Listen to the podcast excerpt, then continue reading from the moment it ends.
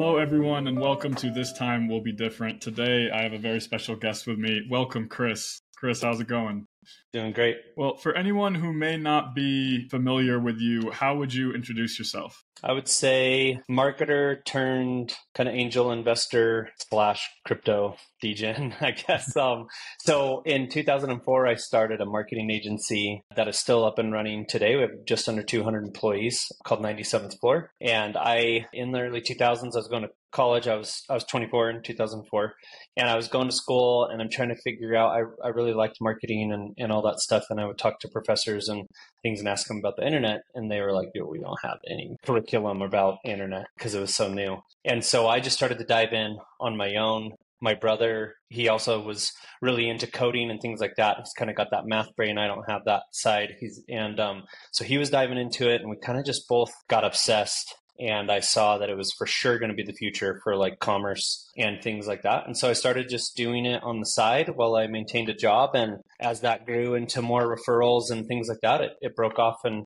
created a company that now, you know, has just under 200 employees. So that's kind of where I got my start. In about 2017, I started to plan my transition away from CEO there and started to look for what I would do next. And I really didn't want, since we bootstrapped, I didn't raise, do anything it was really taxing and i didn't want to like start another company at that time so i started thinking man but i really want to help companies with marketing i still love that things like that. So i started to get into angel kind of dipping my toes with one of my partners at 97th floor who's also was our coo he's now on the board with me. His name's wayne.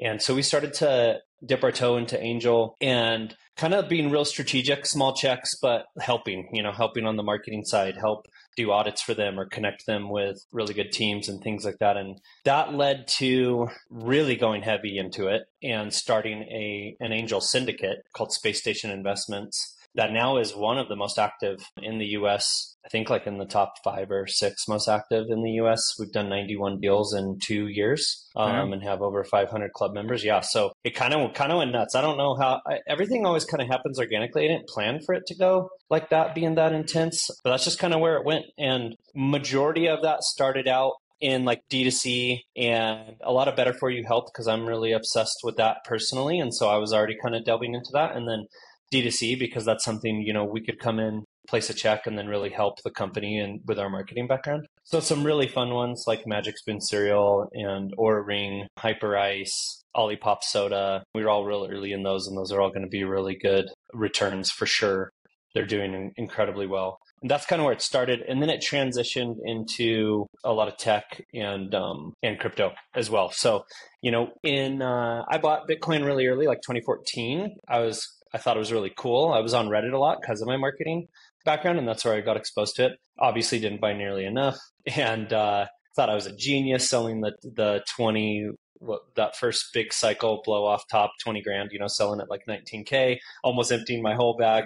Thought i was a genius and i guess you know short term i was but definitely um, should have been buying back heavily when it got back into the threes and things like that. But but i dipped my toes in it and it really got me exposed. So when it started coming back again in 2020 2021 i got real active in investing in crypto and also NFTs and things like that. And that's kind of kind of me in a nutshell. So what I do specifically most day to day is like angel investing and advising.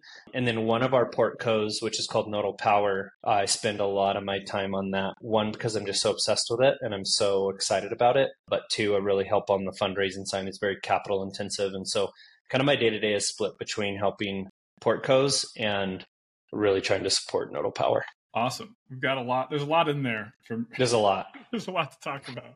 Yeah. Um, so one, Magic Spoon is awesome. Love Magic Spoon. Yes, you're a fan. Um, yes, I'm a big fan of Magic Spoon. We talked about that. Our favorite flavors. We were kind of on the same line, right? The yeah, chocolate peanut butter and stuff like that. Yeah. Yeah, you got to mix the chocolate and the peanut butter so you get that yep. smorgasbord yep. flavor going on. For sure. Um, we'll definitely have to talk about a potential Magic Spoon podcast sponsorship. I think that's oh, in 100%. the works for sure. and that's amazing that you guys space state your syndicate's called Space Station. Yeah, Space Station Investments are like top or leading the industry in deal flow. And I wonder if that has anything to do with, or let me take a step back actually. Agencies yeah. are really hard. It, like agencies are yeah. a lot of work and it's like a lot mm-hmm. of time and you can't, you can never really relax. It's not like you're building a product and then, you no. know, just kind of like pushing it out and see like you're just constantly trying to bring in new clients, tr- constantly yep. making sure that you got revenue. And I wonder if your experience in that is sort of lending to the the sheer volume that you're doing in deal flow. Maybe like the yeah, the maybe. industry you're in now just isn't used to the uh, the 97th floor tempo. So that is a good point. I will say that too. So Space Station Investments is a partnership between myself and then founders of Space Station Integrations. Those guys do influencer marketing. 97th floor, my marketing agency, we're everything but influencer basically on the digital side. So paid ads, content, you know, really technical SEO, things like that. So we would refer clients to each other. And when I started investing, I'd be like, dude, you guys got to get some of your influencers in on this deal. Like they could help load that they're really good for this product. And they're like, well, we want to throw some money in if we're going to introduce them to like this X so and so influencer who has 5 million followers. Like, we want to put money in before we make that connection. And that's how it kind of started. And you're totally right. The hustle we had in the beginning to get deal flow, we realized early on it's all about having really finding those unicorns. And you, to do that, you have to go through insane amount of deal flow right?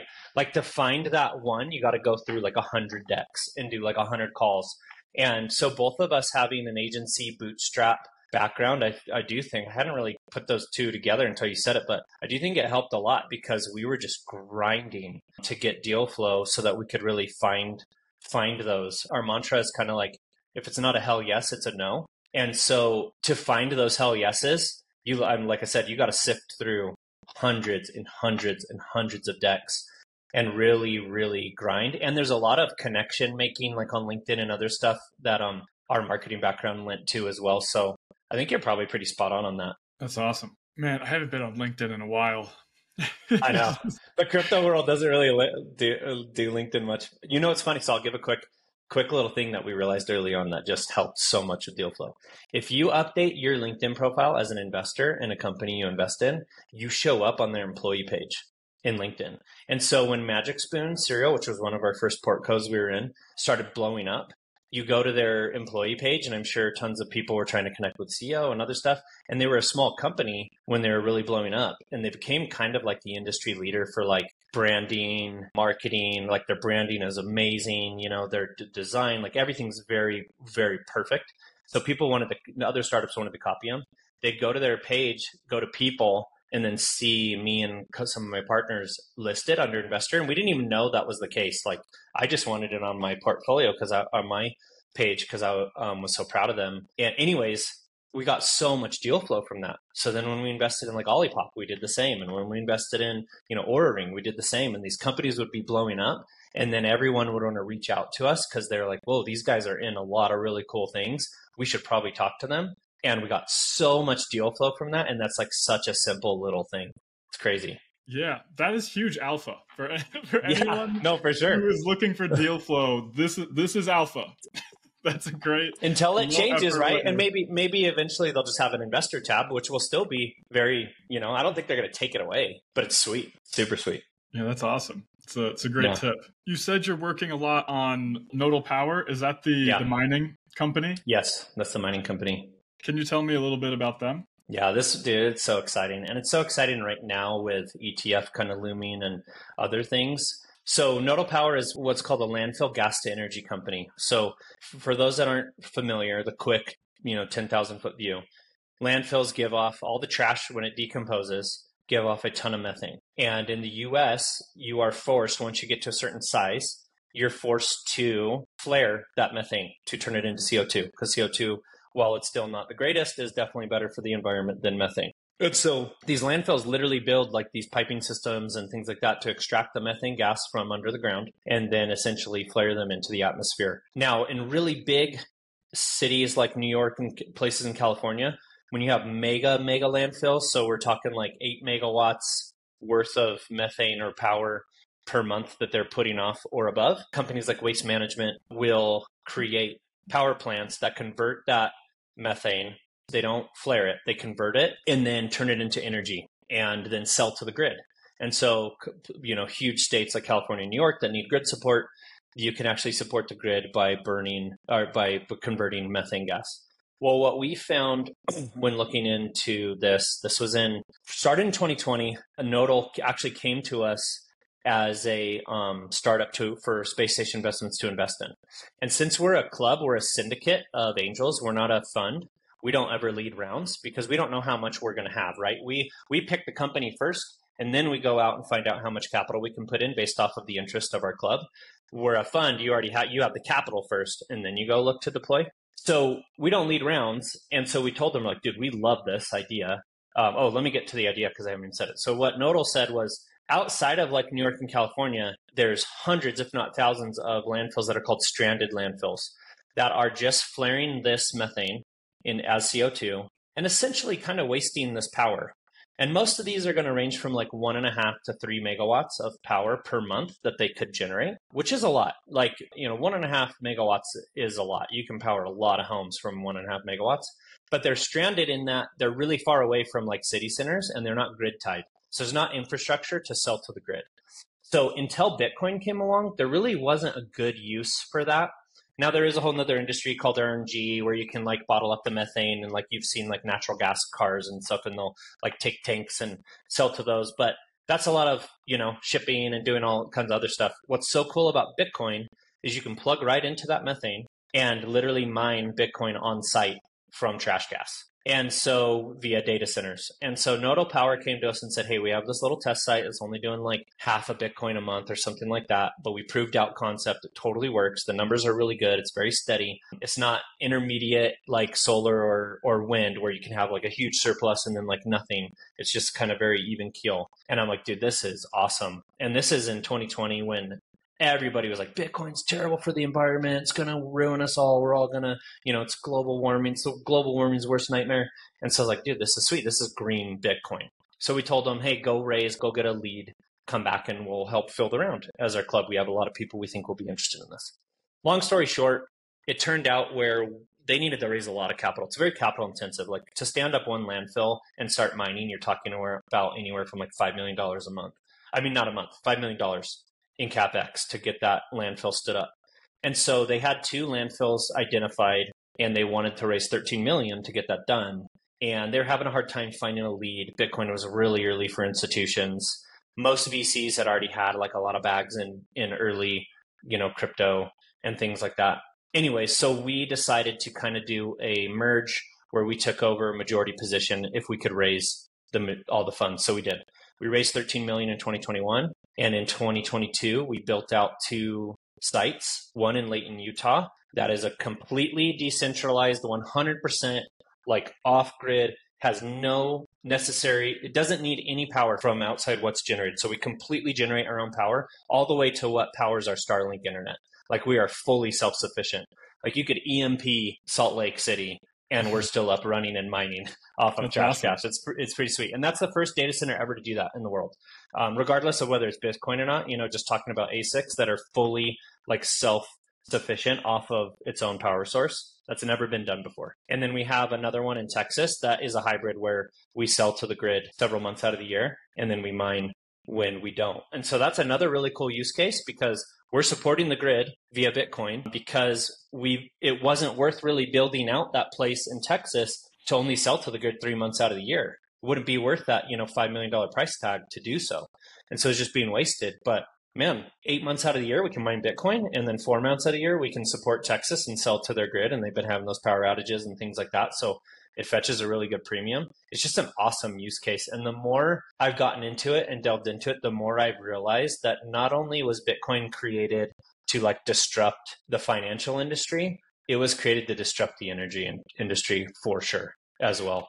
Like it was um, made for energy arbitration and clean energy. It's it's literally like made for clean energy solutions. It's insane. Yeah, I love that you said that because when people were really targeting Bitcoin, yeah, yeah, as a as a you know anti, it's bad for the environment, blah blah blah. Mm-hmm. Like I that whole narrative really upset me because it's just yeah. it's wrong. It's wrong and it just doesn't understand like so it's wrong because one like the only reason this is a point of conversation is because you can actually measure how much energy Bitcoin yeah. is consuming. Like we cannot measure like the waste no. or energy consumed by so many industries. And oh yeah, the um I'm pretty sure I can't remember the exact stat, but I know that the US consumes more energy consuming porn on the internet than in one year yeah. than like the yeah. Bitcoin blockchain does. Hundred percent. No, and things like too, like um the photography industry. So this was funny. My brother's in. He's a he's a very well known landscape photographer, and I'm always trying to get him into crypto, crypto, and other stuff. And he's like, man, but my whole like world, the photography world, and all that stuff, just hates it. I think it's so bad for the environment. And the photography industry, shipping prints and like, dude, sorry, I'm watching a, my my sister in law's dog. I know you're no a dog, you're a dog fan, so you dipping prints and like buying cameras and shit, all that stuff. Just just the photography industry alone, like, puts off more emissions than Bitcoin too. You know, like it's yeah. crazy when you compare it to anything else. It's yeah, it's crazy. And then the the incentives that it creates like bitcoin in my mind like you said incentivizes clean yep. sustainable or at least cheap energy it, incentivizes yep. us to come up with more efficient ways to produce energy and like that's always been my thesis is that we're going to end up being better at producing energy because of 100%. bitcoin because there's never been a time where you're financially incentivized to do this in a better way like this you know like yeah. so yeah i'm it's awesome completely agree. well and like like looking at solar and wind right that's a serious problem where there's too much wind and the grid, it would overload the grid. It can't handle all that power that a wind farm generates. Same with solar in really hot, you know, desert areas in the summer. So now what companies will do is they'll use Bitcoin as an offtake, where all of a sudden the grid's going to get overloaded and it literally can't handle that much power. You just turn on miners and now you're balancing that grid. Marathon's doing that in the UAE. They just did a huge project in the UAE and it's not just to mine Bitcoin, it's also to actually support and balance the grid. So it's actually helping the power grid be better, run smoother, and calmer as an offtake. It's insane. That's it's so, so cool. cool. It's so yeah. like cyberpunk too. I know, totally. We've got the Bitcoin mine. That's awesome. Well, it just oh. shows you how brilliant Satoshi was, right? Like he didn't just create it for decentralization and like to disrupt the banks coming out of the 2008 era, which always gets kind of the major. He created it I, am sure he probably had some sort of insight into. I mean, you want to talk about energy consumption? Let's talk about fiat, right? And um, so I'm sure he. It's just because he literally created it to be pro energy and not the opposite. It's insane. It's so cool. I think something that I really enjoy about crypto and like blockchain in general is how incentive based it is and mm-hmm. I love looking at how all these incentives kind of line up and hopefully mm-hmm. like in this case you know they they line up and create some sort of net positive is in my eyes like the the sort of underlying goal of crypto is to change the nature of the game we all play from zero sum to positive sum. I love that. And I, I think this is like a step in that direction. You know, like it, at least I can't really, in my limited understanding based on this conversation, I don't think there's like a loser in the situation. You know, like no one's really what getting would it screwed be? over. Yeah.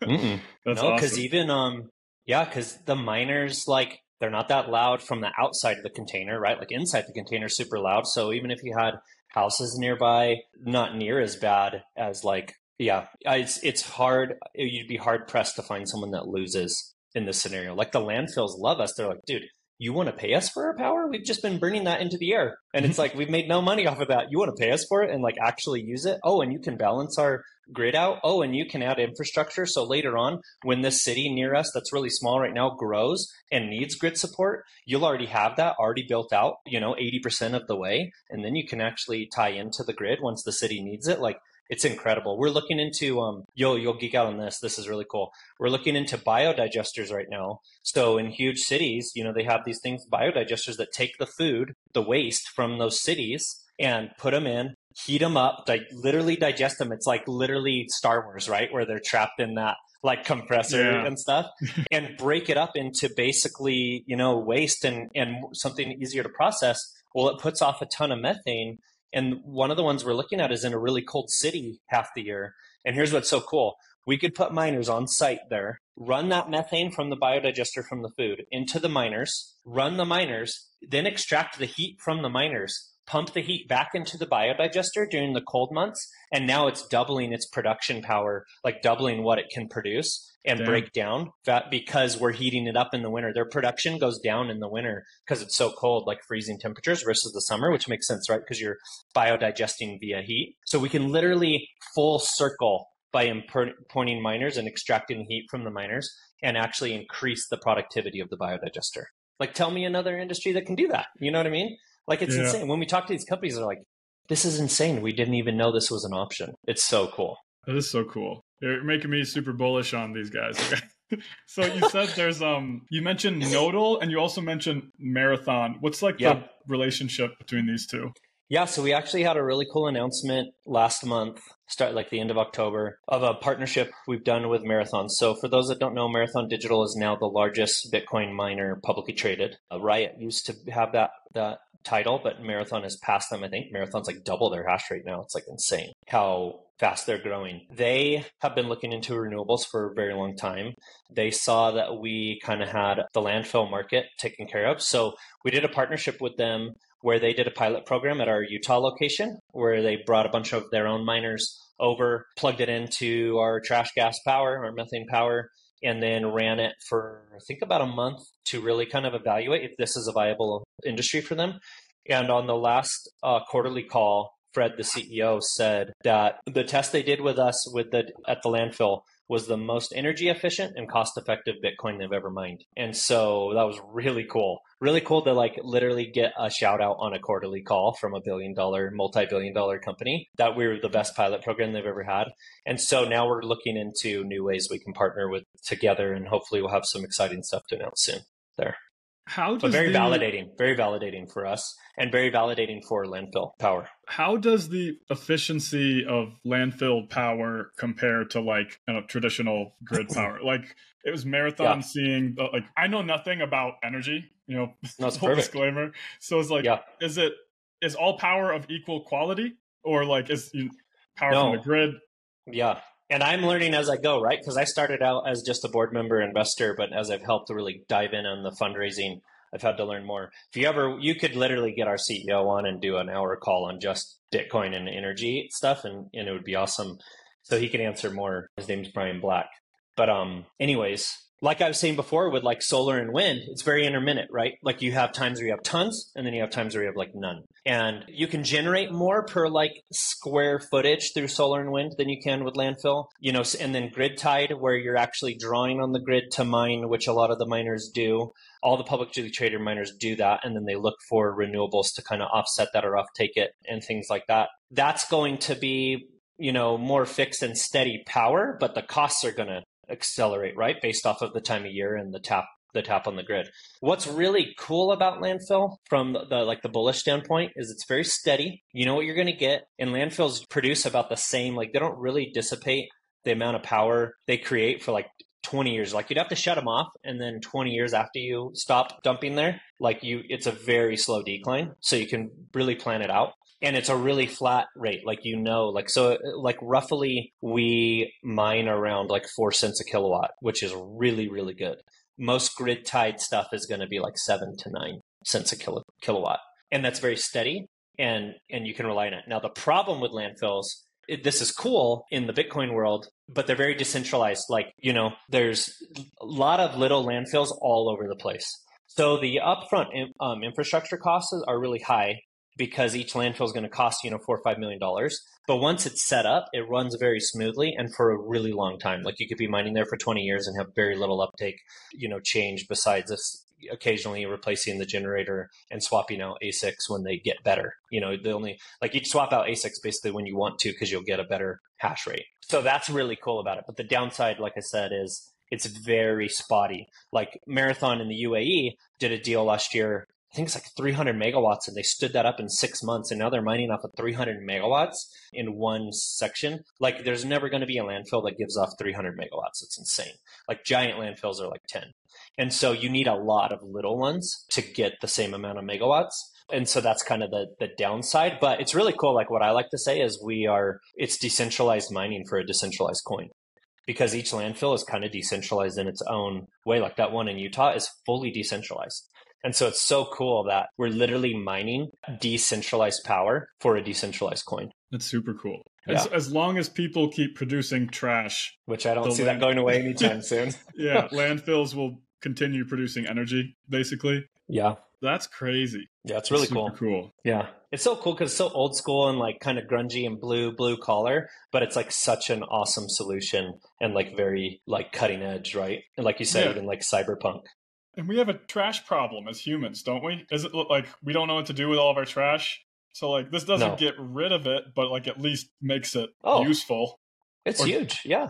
and same with the biodigesters, and uh, like there's so many use cases that will help that solve that problem.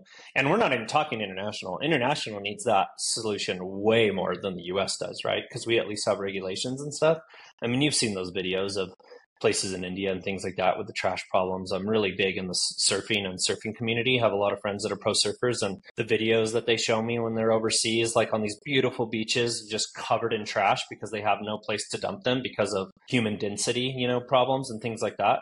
Like this could be really big solutions for those as well. Very cool. 10, 20 years into the future, assuming like Nodal and Marathon are super successful and what they do. Like, what do you think Bitcoin, like, what do you want Bitcoin mining to look like? What do you want that, like, sort of energy landscape to look like? The crazy thing is, is what I wanted it to look like when we started it two years ago is starting to happen now because of the ETF and FASB accounting going into effect.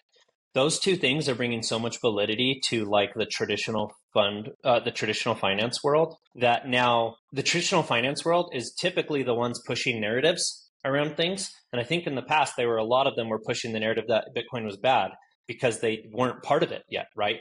And now that an ETF and FASB accounting are gonna gonna happen, FASB accounting's already done. It's gonna start January first, and then ETF is we're hoping is going to be in January as well. It's speeding up what I was hoping the future of Nodal looked like a lot faster. In that it's a viable energy offtake solution that like traditional energy companies, power companies will look to as part of their portfolio.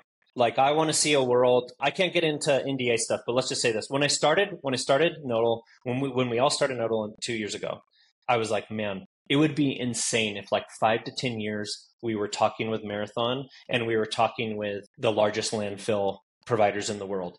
There's three that are the largest in the U.S.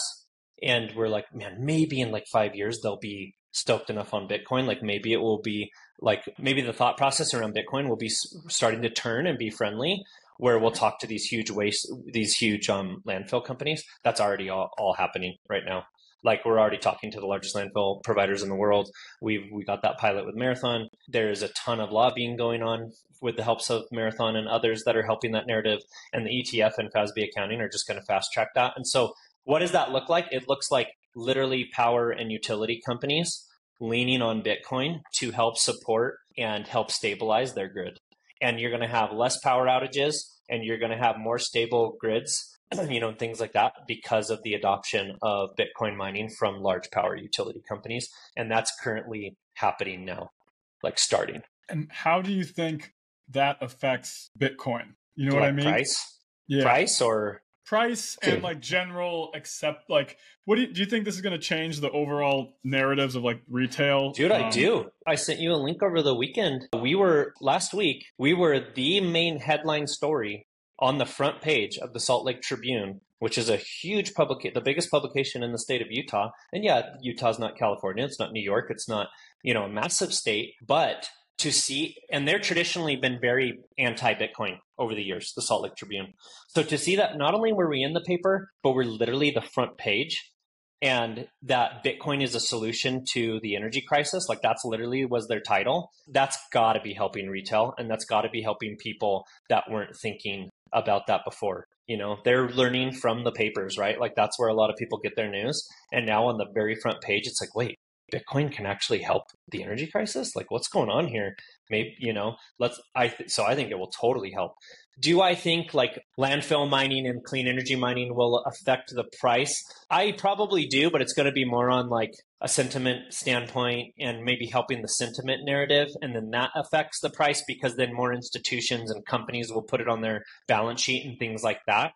I don't think, like indirectly, I think it will help the price. I don't think directly it's necessarily going to really help the price, besides the fact that when you look at the growth of companies like Marathon and some of these other really large miners, I mean, they're just going to be gobbling up so much Bitcoin and hodling it. So that will for sure affect the price, right? Like, don't quote me, but it was like Q3 of last year, like Q3 of 2020, Marathon mined like three, dude, I can't remember. It was like a 10x increase from this year over year, quarter over quarter like Damn. how much and they're just doing thousands and thousands of bitcoin you know that they're they're mining per quarter and that's only going to increase as the energy sector accepts Bitcoin mining as a viable solution because it's going to give more access to power for miners. Is Nodal Bitcoin maxi? Do you think that it'll ever mine anything else, or are you sticking to Ethereum? I'm sorry, sticking oh, to uh, Bitcoin. Yeah, so I don't. We would never. I don't think we'd ever mine another coin. I mean, I, I obviously we would look at it before um, Ethereum changed.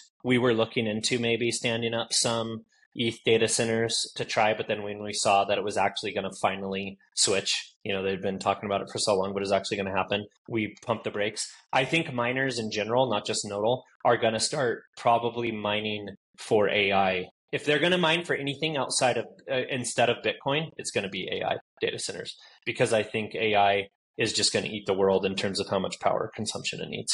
What does that mean when you say like mining for AI? Do you just mean like directing Not mining AI, power? just running running data centers, you know, um, for AI support. Yep. So I don't think another coin is going to come in and take away from Bitcoin. I think just maybe as multiple happenings happen, you know, the how hard it gets to mine, you'll start to see miners transition over to AI data centers. I've never even thought about that to be honest. The sheer amount of power the AI yeah. is going to need. I've thought about like the there's GPUs. Some people that, there's but... some people that think like it's literally going to be the biggest drain. Like the most power will be consumed from AI, like as a whole. Well, hopefully, it's also smart enough to tell us where the hell we should get all that. That's true, right? Yeah, it should tell us where to do it. If you yeah. get it from here, it'll be the cheapest and best for the world. Yeah, for sure. That's what funny. do you think about the whole um, AI for cryptocurrency, or sorry, crypto for AI agents narrative? Something that's been floating around a bit is that, or one of the narratives that I've heard in like some sort of like ancillary circles of crypto and on like bank lists and stuff like that. When AI agents become more independent or they start needing to pursue their own goals, that they're going to need currency to pursue their own goals and that they're going to gravitate towards cryptocurrency because it's online and decentralized, uh, decentralized, decentralized, censorship resistance, way lower barrier to entry. Yeah, yeah, faster. So I hadn't thought about that a lot. Um, I'll talk about in a second on a different form of why I think crypto will support AI that I've thought a lot about, but I haven't thought a lot about that. But that makes a ton of sense. I have a friend who is really high up in the circles of like the biggest VCs of the world. Like he hangs out with A16Z, Top Brass, and all those people all the time. And he told me there he was at a dinner one time, and I won't relay who was there, but there was a lot of very very smart brains who were there, and a lot of them were worried that AI would be would be able to crack seed phrases like that, and if they wanted to just take all our decentralized currency, they could like overnight because they'll be able to crack seed phrases so easily. I thought that was really interesting. Kind of like, wait, maybe I should have more of my stuff at like Coinbase, you know, with like versus versus a ledger that AI could maybe hack really easily. But I would totally agree. Like just from a theory standpoint, the agent crypto narrative would make a lot of sense just because of how fast and barrier to entry, how easy, you know, spinning up wallets would be nothing for AI. As long as um they got the onboarding figured out right from somewhere. And once that was figured out, I think I could see crypto rails supporting the majority of their transactions. That makes a lot of sense to me, honestly. And I don't, I mean, I'm not a chain expert, but to me, that might make me more bullish on Solana. I would kind of think like it might go towards low transaction fees and speed. When I, I heard this, and I, I think I wrote an article on you know AI narratives last week, and in the process, I was like, you know what? I don't know because it is. It feels like a bit. It makes sense you know, but it also yeah. feels yeah, like in a bit theory, of a reach. It makes sense. Uh-huh. Um, but then I went to the source. I went to Chat GPT, and I, I asked Chat GPT. I was like, "Hey, if in the future, you know, I basically laid it out like AI agents yeah. need to transact in currency. Uh, I didn't say crypto or anything. I didn't like you yeah. load the question. I was like, That's what smart. characteristics would you look for in a currency? And it described like crypto. It was like permissionless, it just laid out crypto. Yeah, yeah. And I did think about like Ethereum versus Solana when I was reading through this uh, like list of things because like it cares about speed and transaction cost, of course, but it also it's cares efficiency. about decentralization. Um, That's true. And I know that like Ethereum and Solana on like a sliding scale of decentralization, Ethereum is a little bit more decentralized, but since switching from proof of work to proof of stake yeah, it's of actually scale, gotten less, right? Yeah, yeah, like you could make arguments mm-hmm. that like okay, if I'm not completely if AI is like evaluating blockchains and it's like okay, we want decentralization. These are both medium decentralized. Mm-hmm. but we also want like speed and you know efficiency and all that kind of shit. I don't know. Uh, like you know, disclaimer: I, know, I have been an ETH maxi for a long time, like ETH, Bitcoin, yeah. you know, whatever. But like, yeah, it is making me rethink my Agreed. thesis because it's, it's similar been... to like the Zoomer. Like I also I think mm-hmm. Zoomers are going to be the same. They're going to be like, well, neither of them are fully mm-hmm. decentralized, so yeah, who cares? I agree. But it's... and companies, I think businesses don't care so much about decentralization as we think like Visa partnering with Solana, you know, um, a couple of months ago when they announced that, I think they're going to care more about transaction fees and you know speed and things like that. Especially if they're like, well, ETH isn't 100% decentralized anyway, so we might as well go towards something a little bit easier and faster. It is interesting. I would have been more of an ETH Maxi too. I didn't understand either before the switch to with proof of work and proof of stake that it was actually going to get less decentralized after for a while, right? Like I think it's built out where it will get better over time. Yeah, so I'm kind of in the same thing. Another thing I've thought a lot about with AI and crypto is um like it's mind blowing, right? So last Christmas, year ago Christmas, I was the I, am always like the tech uncle that shows all the nephews and nieces all the cool stuff. So I had Midjourney Apple AirPlay up on the screen, and I'm like, give me a prompt, and I'm putting in stuff, and they're giving me these crazy, you know, six year old kids are giving me these nutty things of like frogs roller skating down the Empire State Building, blah blah, and it would make it right. But now this year at Thanksgiving, what I'm showing these kids Midjourney looks like versus a year ago. I'm looking at my feed from like a year ago to now. It's insane how much better it's gotten, right? And like the hands aren't all messed up anymore and all that that stuff.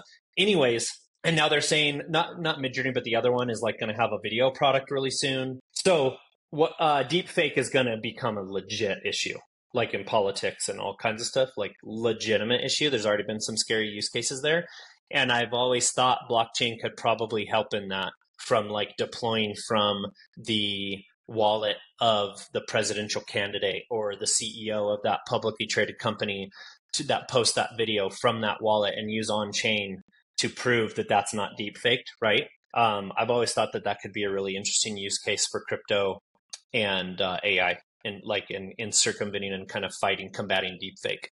I agree. I think it's super interesting how like we with deep fakes we had this. So when the internet proliferated, right? We started getting fed this narrative of like you can't trust anything on the internet. Yeah. You know, like anyone can publish, anyone can put an article anything. up on the internet. Yep. Don't trust it. Yep. And then we had this thing of like, well, you can always trust photos.